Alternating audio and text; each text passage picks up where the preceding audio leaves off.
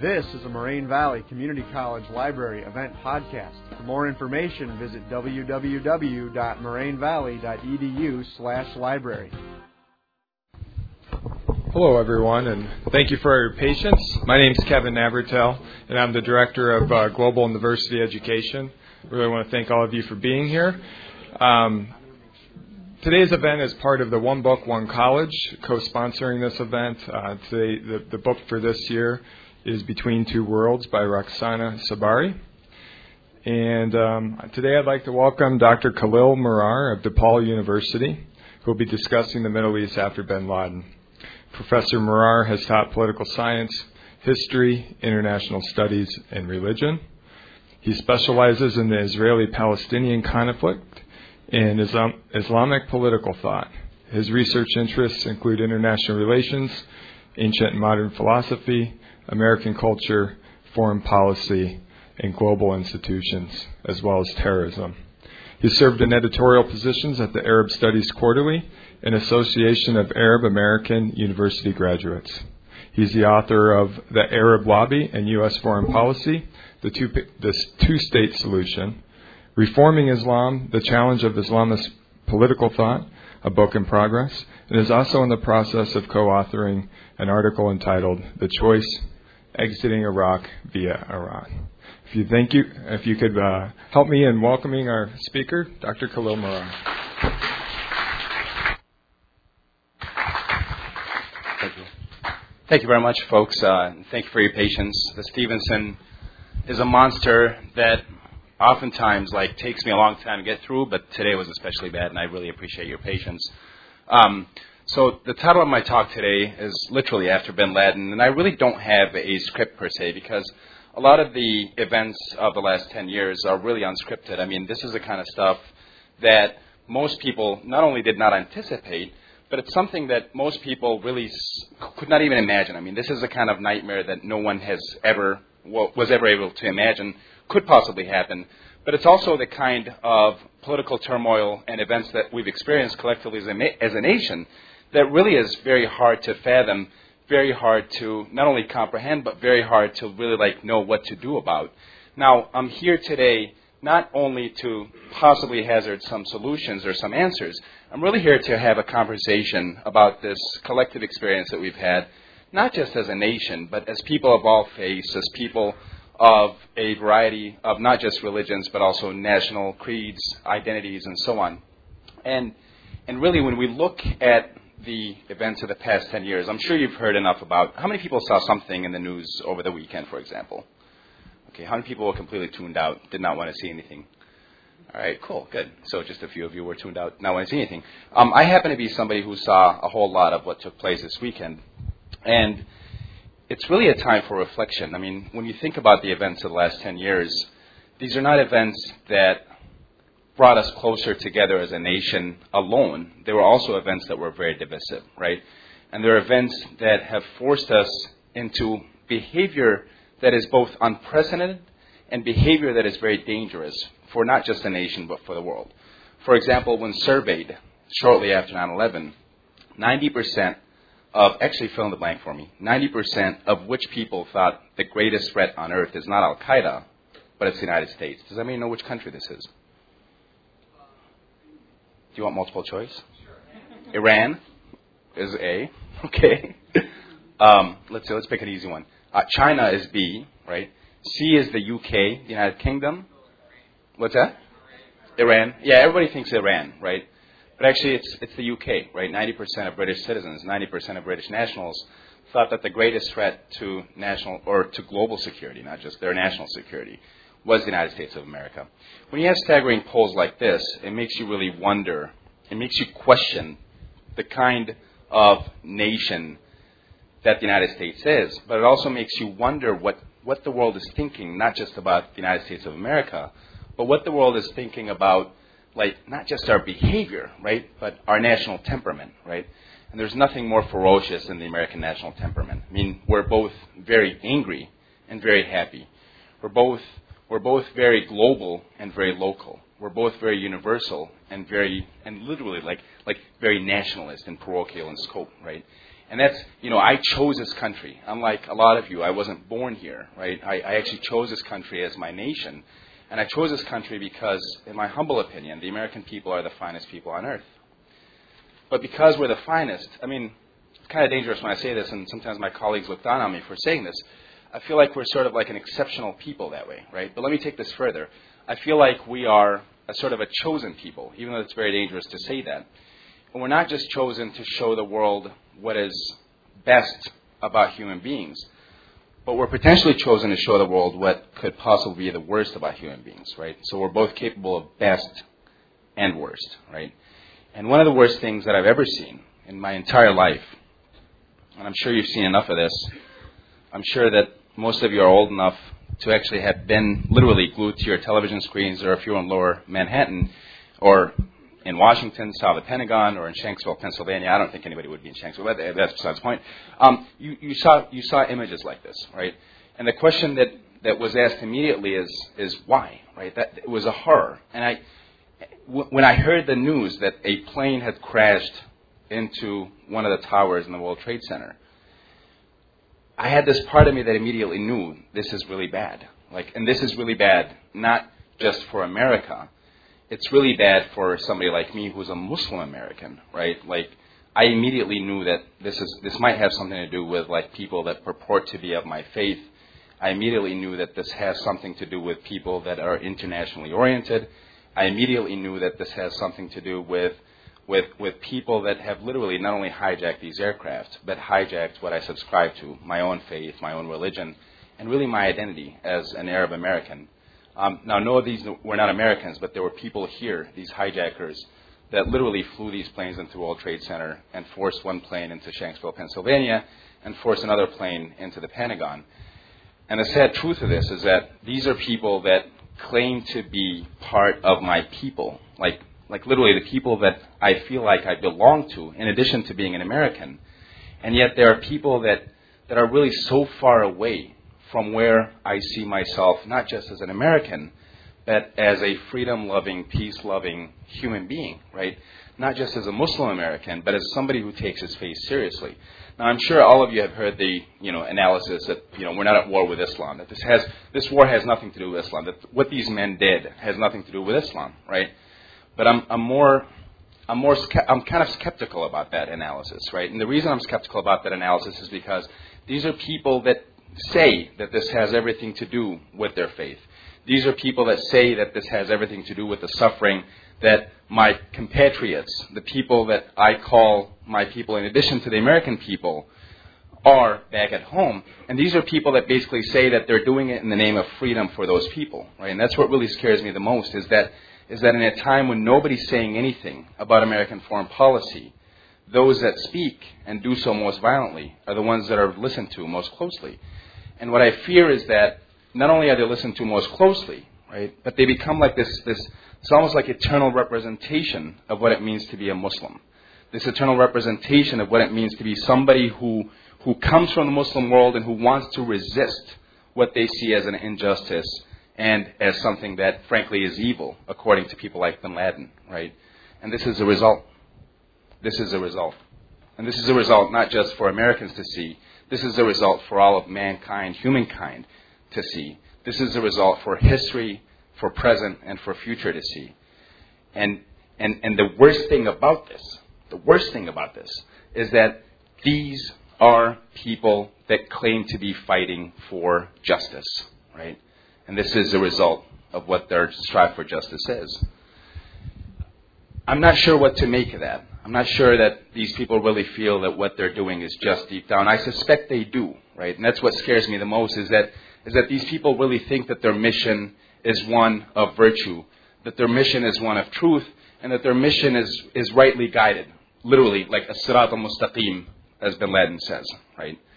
And I fear that these people not only are convinced of the like truth of their action, like like like literally like they're they're speaking truth to power, right? By imposing their bizarre will on not just the United States of America but the world. They're speaking truth to power in the sense that they are the only ones, the only ones. They see themselves as the only ones that are resisting the what they see as colonialism or empire or whatever, right? That's what scares the heck out of me. And it scares me because if those are the only people that are speaking, if those are the only people that are saying anything, then what's the alternative? Right? And this is exactly what I was thinking around the time of 9 11. What is the alternative for people that want change? Is this the way to change? I don't think so. This is the way to change, yes, but change, we could have such a thing as change for the worse, and this is the worst kind of change, right? And this didn't make Americans like cower in horror and not want to like take any action, not want to retaliate. It didn't make Americans say, "Oh, maybe it's a good idea that we pull out of the Middle East." Whatever that means. Maybe it's a good idea that we leave Muslims alone. Maybe it's a good idea that we redeploy our forces or just completely pull them out, bring them back home, right? What was the effect of this? In October of 2001, the October was literally regime change in Afghanistan. And later on, the Bush administration claimed that Iraq is the central front in the war on terrorism, and we invaded Iraq. Right? That was the result of this. So Al Qaeda didn't it did speak truth to power. The effect of what it did is it basically brought the wrath and the vengefulness of one of the greatest superpowers that's ever existed. They didn't get their they didn't get their way, right? We don't we didn't cower. We didn't get divided. We didn't I mean, the worst thing that you can possibly do to a country like this, a country literally of free people, a country of people that are brave, I'm taking this from the National Creed. Some of you may remember this, right? The worst thing that you can do to a country like that is, is to commit a, an action like this, right? This did not have the intended effect. It didn't divide us. It made us more united, right? Today is September 12th. Like people like Glenn Beck have like a September 12th coalition or movement. Anybody familiar with that one? Right? Like, yeah, September 12th. 9/12 is literally when we came together, and like people like Glenn Beck are trying to make that not only their aim, but make that their coalition, right? They're trying to play off of that and, and, and make that their, their own, like for people that are, you know, fairly conservative, people of the Tea Party will say, we're part of the September 12th coalition, right? This Glenn Beck coalition, right? And my fear with that is that here we have, I'm not comparing, I'm not saying that Glenn Beck is, you know, like an extremist or bin Laden or something like that. But what I'm saying, however, is that is that the kind of sense, if you will, that people in this country that are in favor of bringing about more actions to counter things like this, more invasions, more regime changes, is equally dangerous and really puts us in the same position that we found ourselves in in 2003, 2004, 2005, and so on, right? I'm not partisan, but as somebody who's fairly conservative, I fear that those people speaking on my behalf is equally as dangerous as those people speaking on my behalf, right? But let me not take pot shots. Let me just step back a little bit and tell you why I'm here, what the original reason for me being here is. It's to look at not just what happened here, it's to also look at the current outcome of political change in this region, in the Middle East, right, in the Muslim world. There's really two strands of thinking in the Muslim world, and that's what I'm here to update you on, right? There's a strand of thinking that says that we have enemies, and the biggest enemy is the United States of America. We have enemies, ideological and national, and the biggest enemy is not only the United States of America, but the biggest enemy is is is and I, I hate to say this, but it's it's freedom. It's people being able to be free. Freedom of choice, freedom of action, freedom of thought, freedom of expression. Right? When you look at people like Sayyid Qutb, anybody familiar with Sayyid Qutb? K U T B. They were afraid of the kind of change that things like globalization would bring about. They were afraid of the kind of change that things like free trade with the United States would bring about. They were afraid of the kind of change that, that the freedom of cultural exchange would bring about. They were afraid of the kind of change, frankly, that, that the West would bring about, right? They saw things like freedom, the rights of women, the rights of minorities, the rights of choice, right? Being able to choose and associate the way you want to. They saw those things as an inherent danger to people that they saw as being their people, right? Muslims, Arabs, Egyptians, whatever, right? That's one strand of thinking in the Middle East. And that's one strand of thinking in the Muslim world in general. There's another strand of thinking, and this is exactly what's expressed here. Can anybody read Arabic? Can anybody tell me what that says? Yeah. Irhal. What does that mean? Go away, get out. Who are they talking to? What's that? Oh, yes. Okay, excellent. Right, the Americans. Right. This is this is one strand of thinking that belongs to, for example, Al Qaeda. This is not what this picture is. Right. Who are they talking to in this picture? Does anybody know? Yeah. Which government? Their own government, right? In this, this, in this case, this comes to us from Cairo, Egypt, right? Two strands.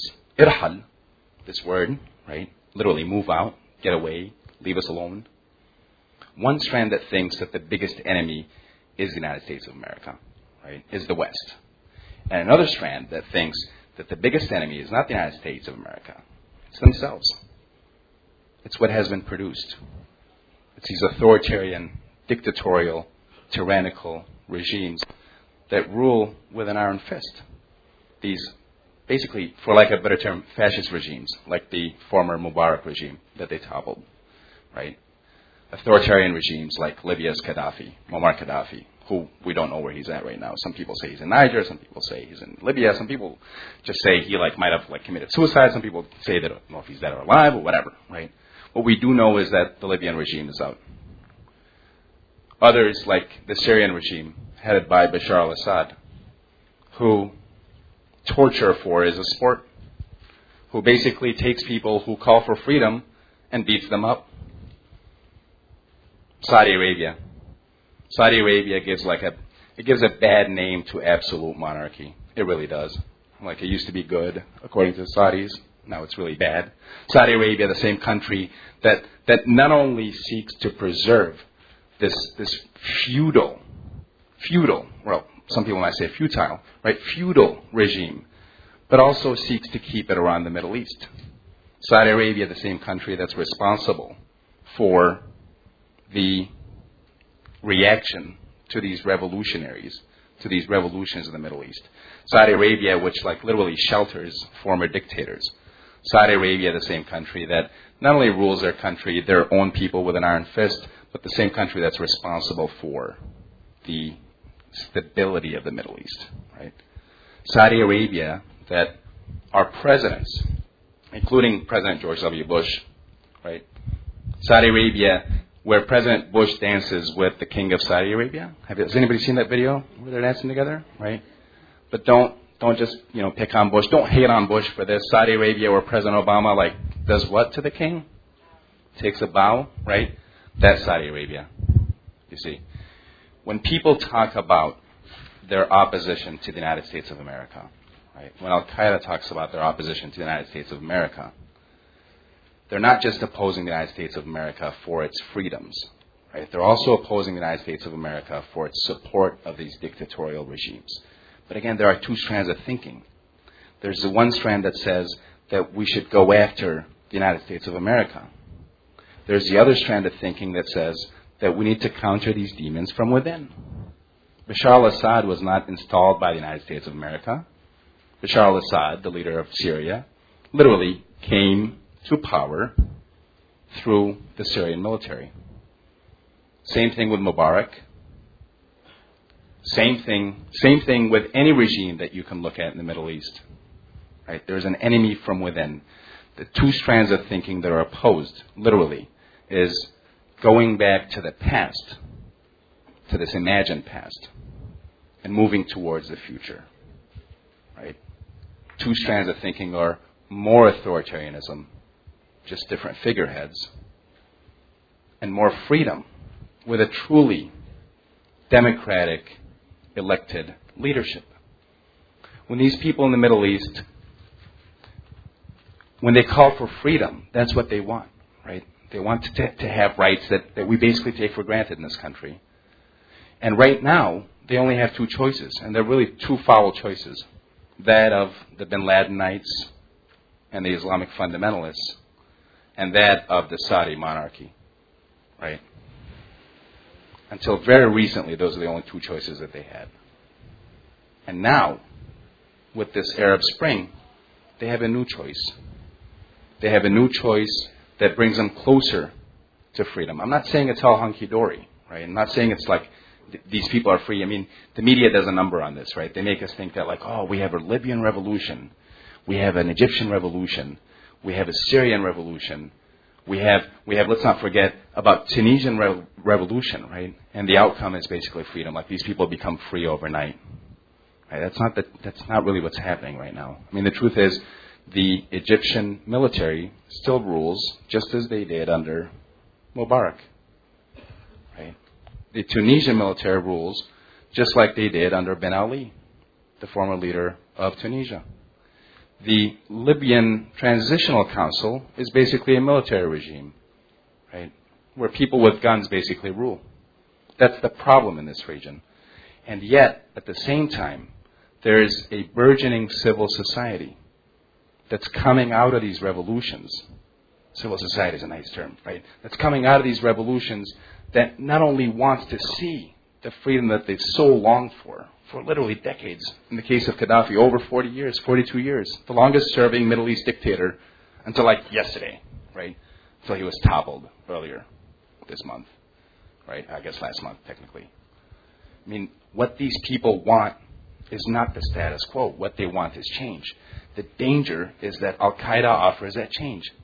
But the change that Al Qaeda offers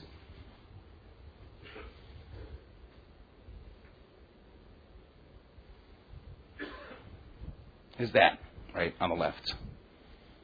And the change that's being offered by these revolutions is on the right, Irhal. And they're not speaking to the United States of America. They're speaking to the regimes that came out of these earlier attempts for change, right? These military dictatorships in some cases, and and and, and literally like like divinely sanctioned monarchies in other cases. What they want is change, right? And the question is, how will they get that change? And there are two answers, right? One strand of thinking that thinks that we should go back to the past, another strand of thinking that thinks we should go to the future, move forward to the future, right? Because that's how history unfolds, right? And with that, I conclude. Um, I'll open it up for questions. Did you want to like do a mic thing? Is that should, should I just do the questions based on a mic or with a mic? I can keep this one. Okay. All right.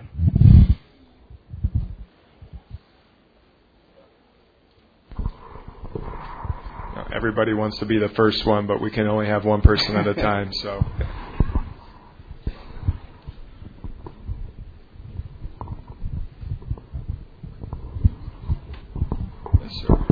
Uh, what is the objective of the terrorist? what is the objective of the terrorists? What is the objective of the terrorists?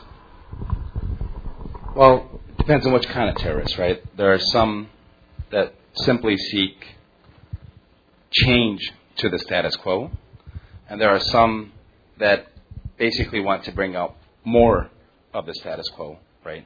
So, like, which terrorists would you be referring to? Uh, Al Qaeda, uh, are they wanting to eliminate the state of Israel to uh, get peace in the Middle East? All right. So uh, the the question is, what does Al Qaeda want, right? And and the answer is very complex, but I'll sum it up in one model, right? According to Khalid Sheikh Mohammed, this this guy who was Al Qaeda operative, a pretty high up Al Qaeda operative, the, the same guy that's responsible for the 9/11 attacks, by the way, intellectually and mentally and so on. The, the motto of Khalid Sheikh Mohammed is, "Itla'u or get the Americans out of the Arabian Peninsula, right? Get them out of Saudi Arabia, in particular, right? Now we have to be careful because there's a strand of thought in this country that conflates Al Qaeda with those terrorist organizations that oppose Israel. Is that a correct conflation? We have to be careful about that. The truth is, Al Qaeda has a different mission. It's more globally oriented than it is locally oriented, right? Al Qaeda's biggest enemy isn't Israel. Do you know which? What is Al Qaeda's biggest enemy? It's the United States of America, right? Are the United States of America and Israel's goals tied in the Middle East? That's the way that these fanatics want us. That's that's what they want us to believe, right? They want us to believe that Al Qaeda, or sorry, that the United States and Israel are connected, just like, by the way, Al Qaeda and Hezbollah are connected. They're not, right? And to treat them that way would be very dangerous because you're making your enemy much bigger than the tiny enemy that Hezbollah is, and that separately, the smaller enemy that Al Qaeda is. Al Qaeda is small, but its actions show it to be much larger than it actually is. Right? So we have to be careful about that kind of conflation. Other questions?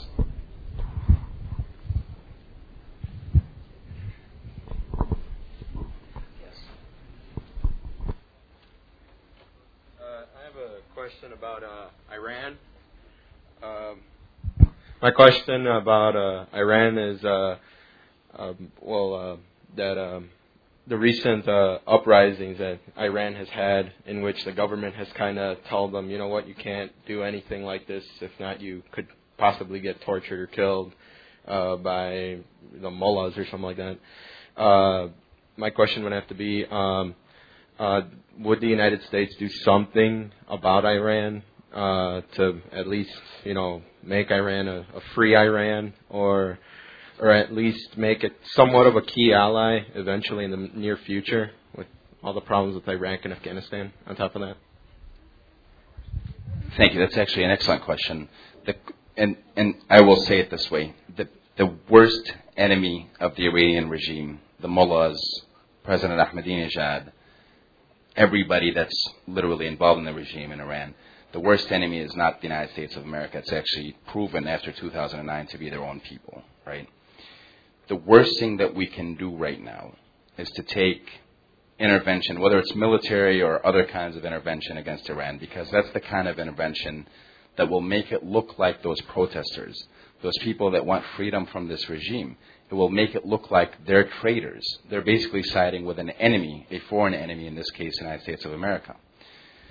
The best thing that we can do is really, I mean, like I said, I mean, there's a lot of good thinking in this country, right? The best thing that we can do is the kind of thinking, the early John McCain, right? Who basically argues that we should side with the protesters, that we shouldn't stretch ourselves too thin, that we shouldn't go after regimes that are hostile to our interests openly, right? That we should do so from behind the scenes. And actually, that's happening right now. Every year, $90 million, 90 million with an M, $90 million is allocated in Congress for the overthrow of the Iranian regime. Right? Now, how that's done is literally by siding with the opposition. And there's a very substantial opposition to Iran.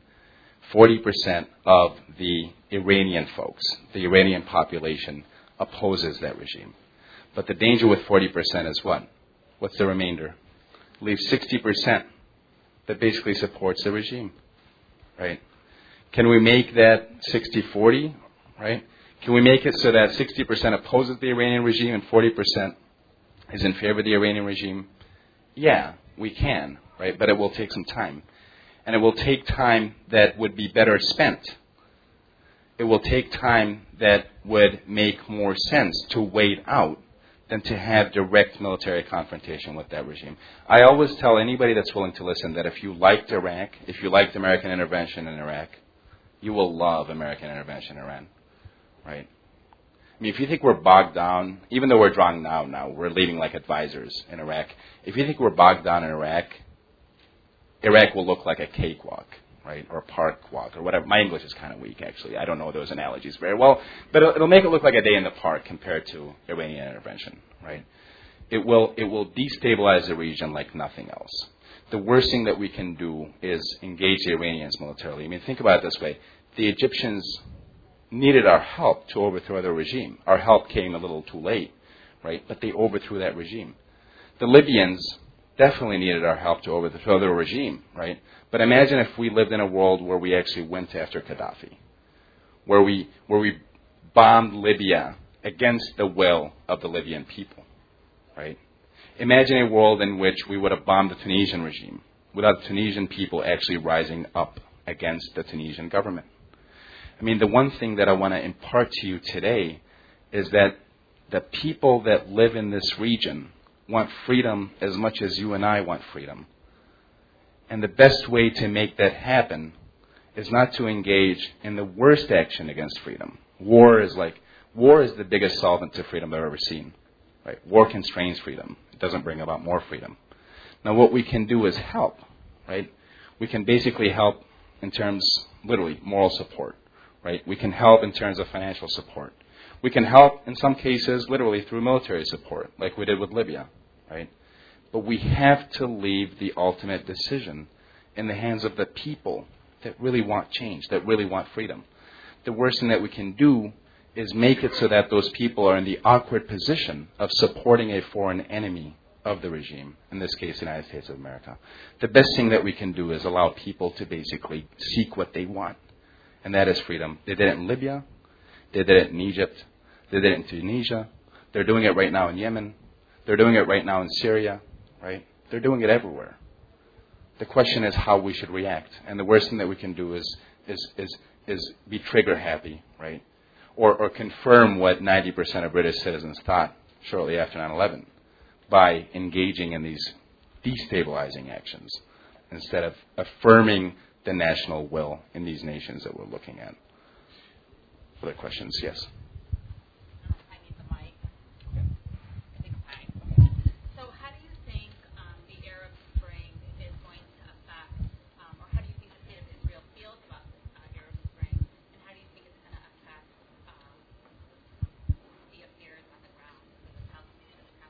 That's a great. Good thing that you didn't use the mic. That's that's a great question. Is this working now? Uh,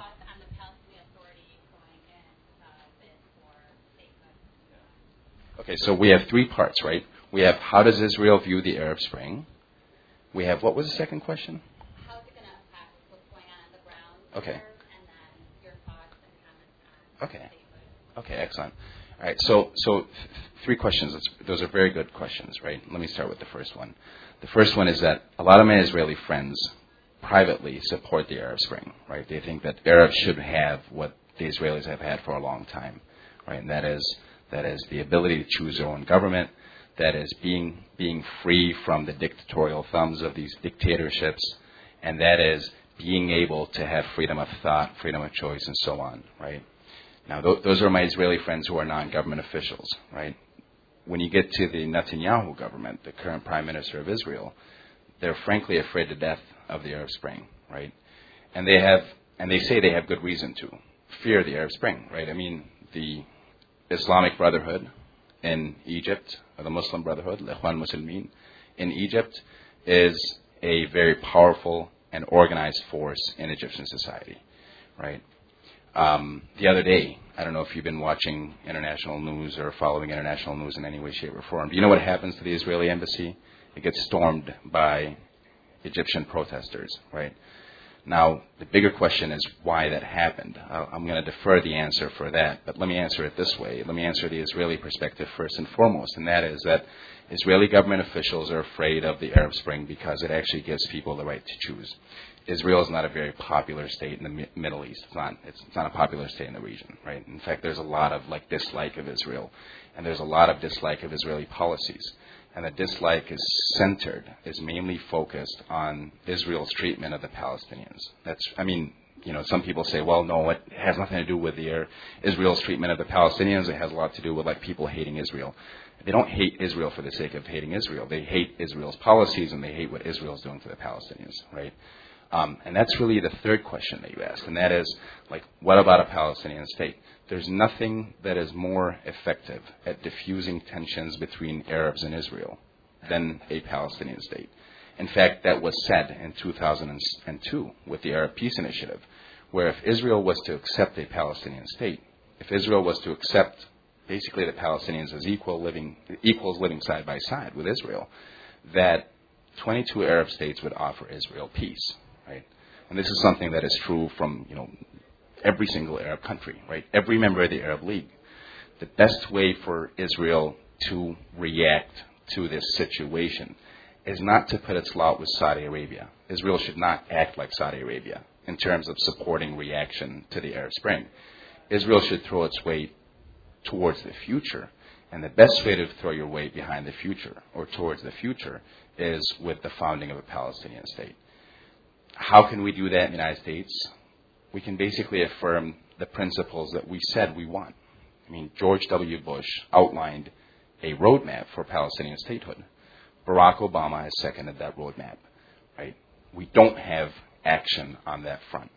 We don't have a move forward on that front. We still have more of the same. Palestinians living under occupation and Israel basically being at war with its neighbors, with the exception of Jordan and Egypt, right? As the Arab Spring strengthens, as it deepens, I fear that if Israel continues its path, right, and that is supporting the status quo of dictatorships, of monarchies, of military leaders, it will put itself in the same camp as the Saudi regime, or as the Libyan regime, or as the Egyptian, the former Egyptian regime, right? Um, there's no better way for a democracy to move forward than literally to move forward, right? To throw its weight behind the future, towards the future, not by holding on desperately, I would say, to the past. Follow up? Okay. Yes. Um, with what happened in the Middle East, I'd like to know if the resignation of the president, I mean, for um, um, with what happened in the Middle East, I'd like to know if because they're asking for the president to give up the uh, the power. So, do you think it's possible if all president, um, if the resignation of the president can bring peace in the country?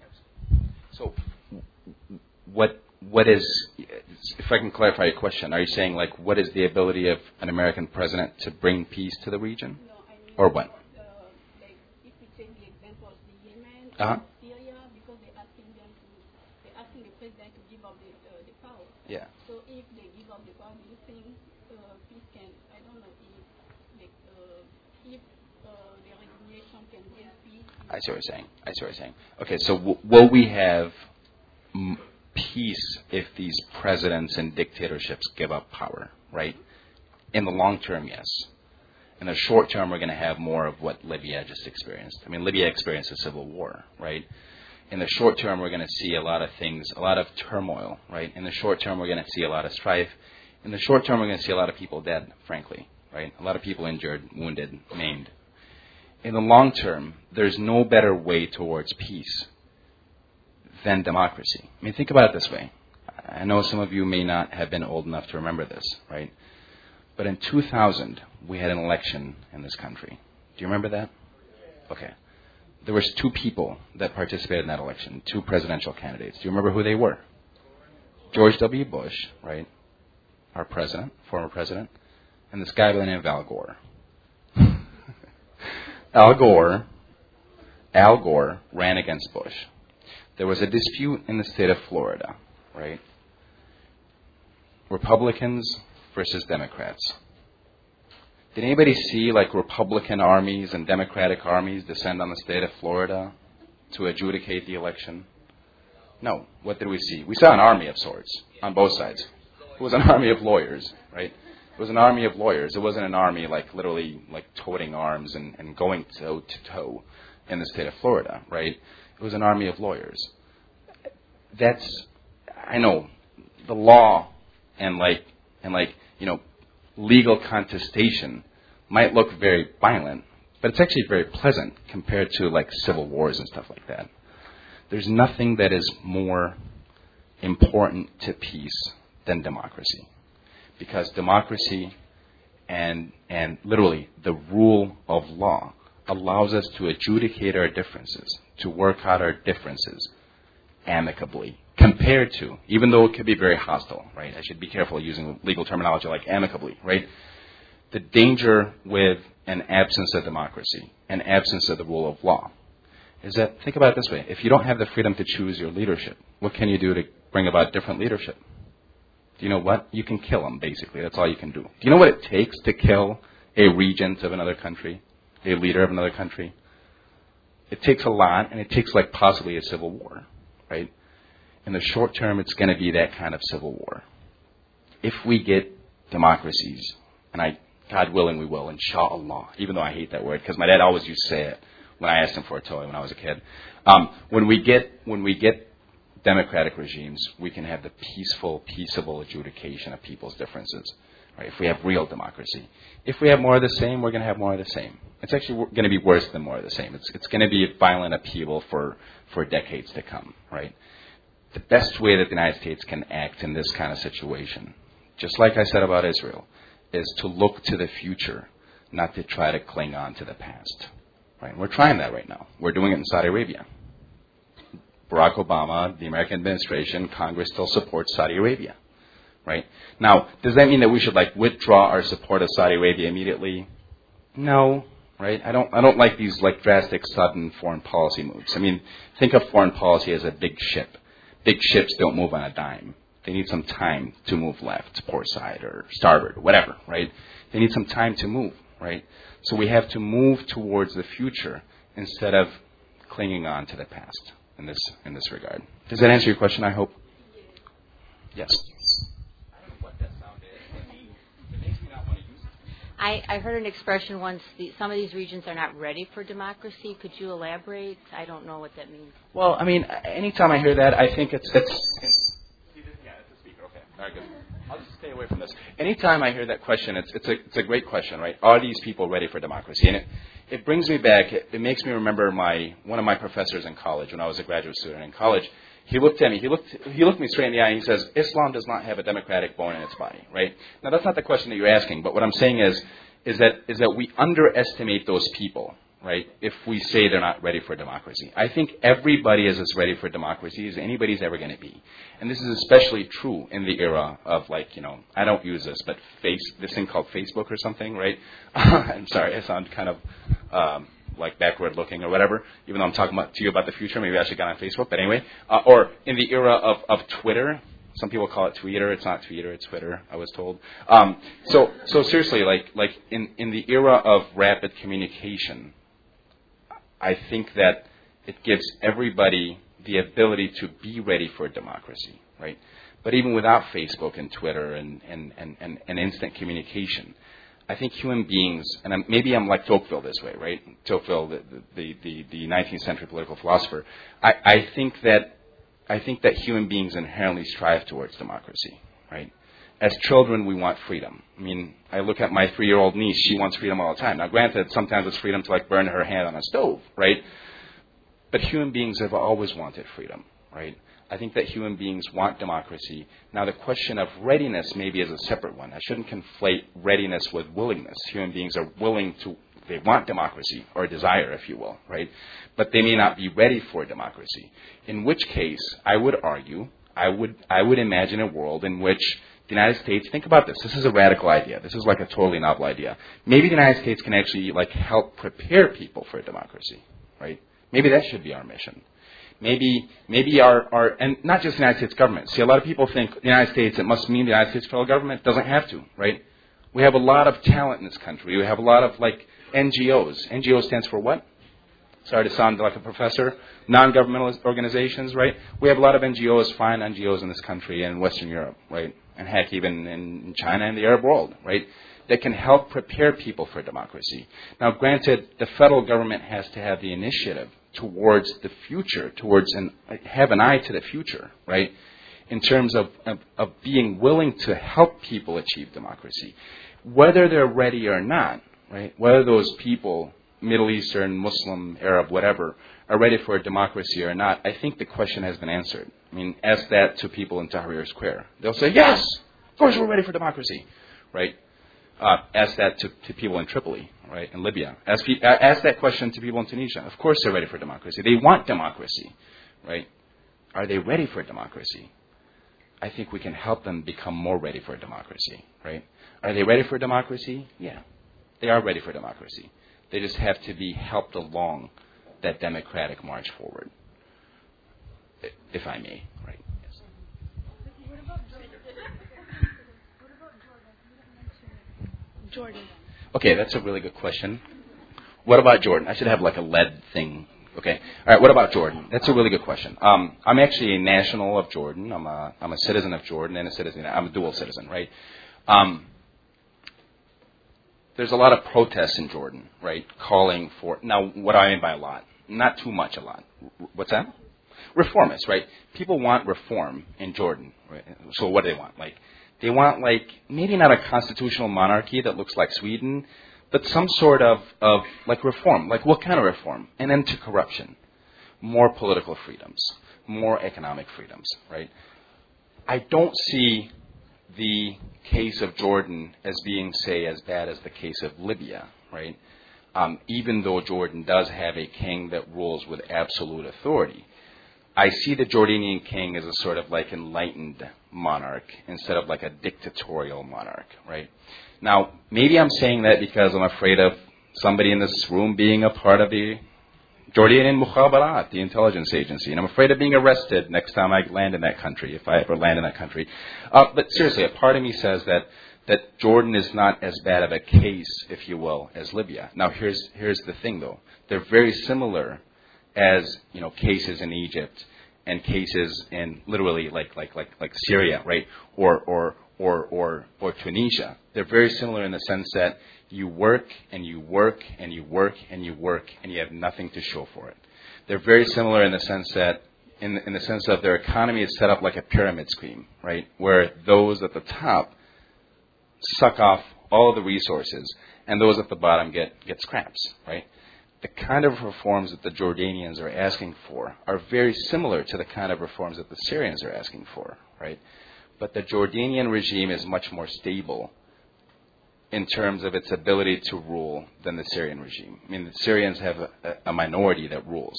Jordan still has a majority that rules, even though 60% of the Jordanian nation is Palestinian, right? And 40% is Jordanian. Yeah. What's that? You're one of them. Are you Jordanian or Palestinian? Yeah, Jordania. Okay. Naam, well, ahlan wa Welcome. I hope that answers your question, though. I think we have time for one more question. One more? Okay. With one more. Give me your best. Who's got the best question? Somebody who hasn't spoken yet. All right, this guy right there. Okay. There's always one in every room. I guess so. Uh, my question is just basically with um, all the things that are happening in this this world. Um, do you think it's the United States' job as a superpower or duty um, to con- to kind of be the world's police? You know, basically. I mean, because if you look at it, the people, as you said, uh, people look at us as one a leader, but also too aggressive sometimes. So isn't that kind of like a it's, a, it's kind of a a double you know double edged sword.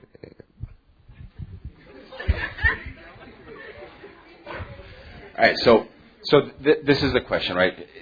Is it really our, our duty to be the world's police, right? Ultimately, okay. All right. Um,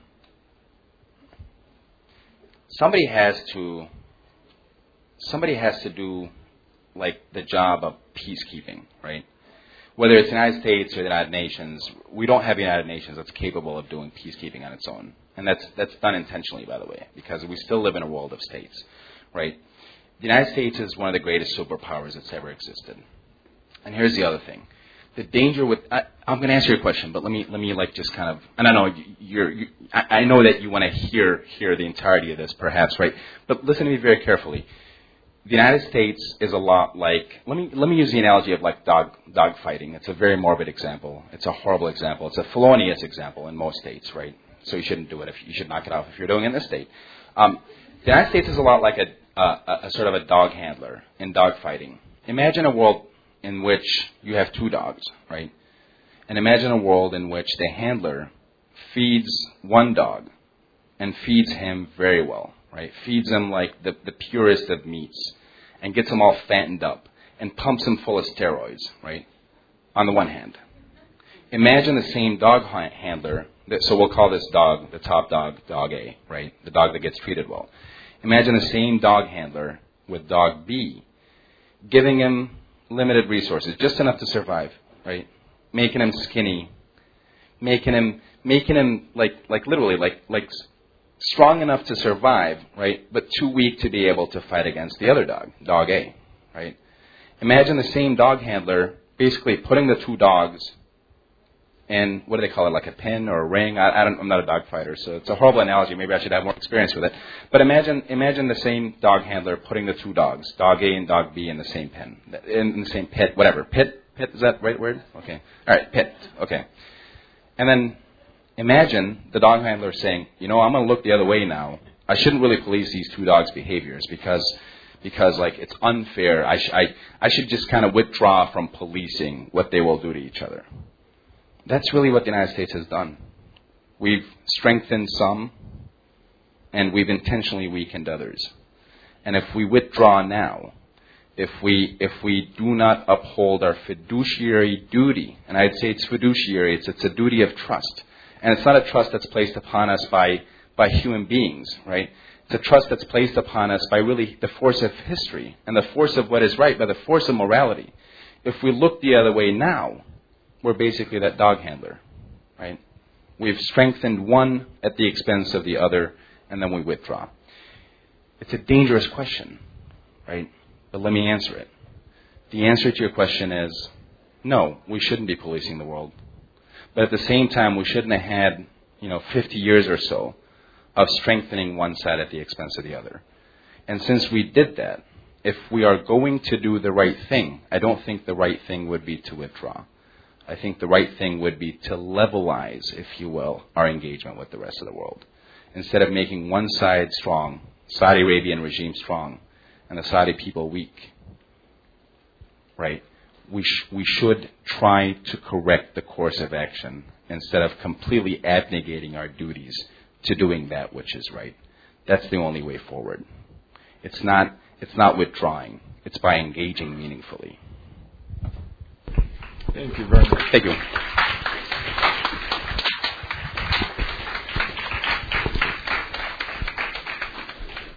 Thank you to Dr. Marrar. He really traveled in horrible traffic to get here. It's great of him to just literally jump out of the car and, and share all of his insight with you. Thank all of you for coming. Those were excellent questions. Uh, I'd like to thank Troy Swanson and his staff for putting all this together over here on the left. And uh, invite all of you guys to come back tomorrow. We have a panel discussion on Between Two Worlds as part of the One Book, One College. The panel discussion starts at 11 a.m. right here in the library. Thank you. Thanks for listening to this Moraine Valley Community College Library event podcast. For more information, visit www.morainevalley.edu slash library.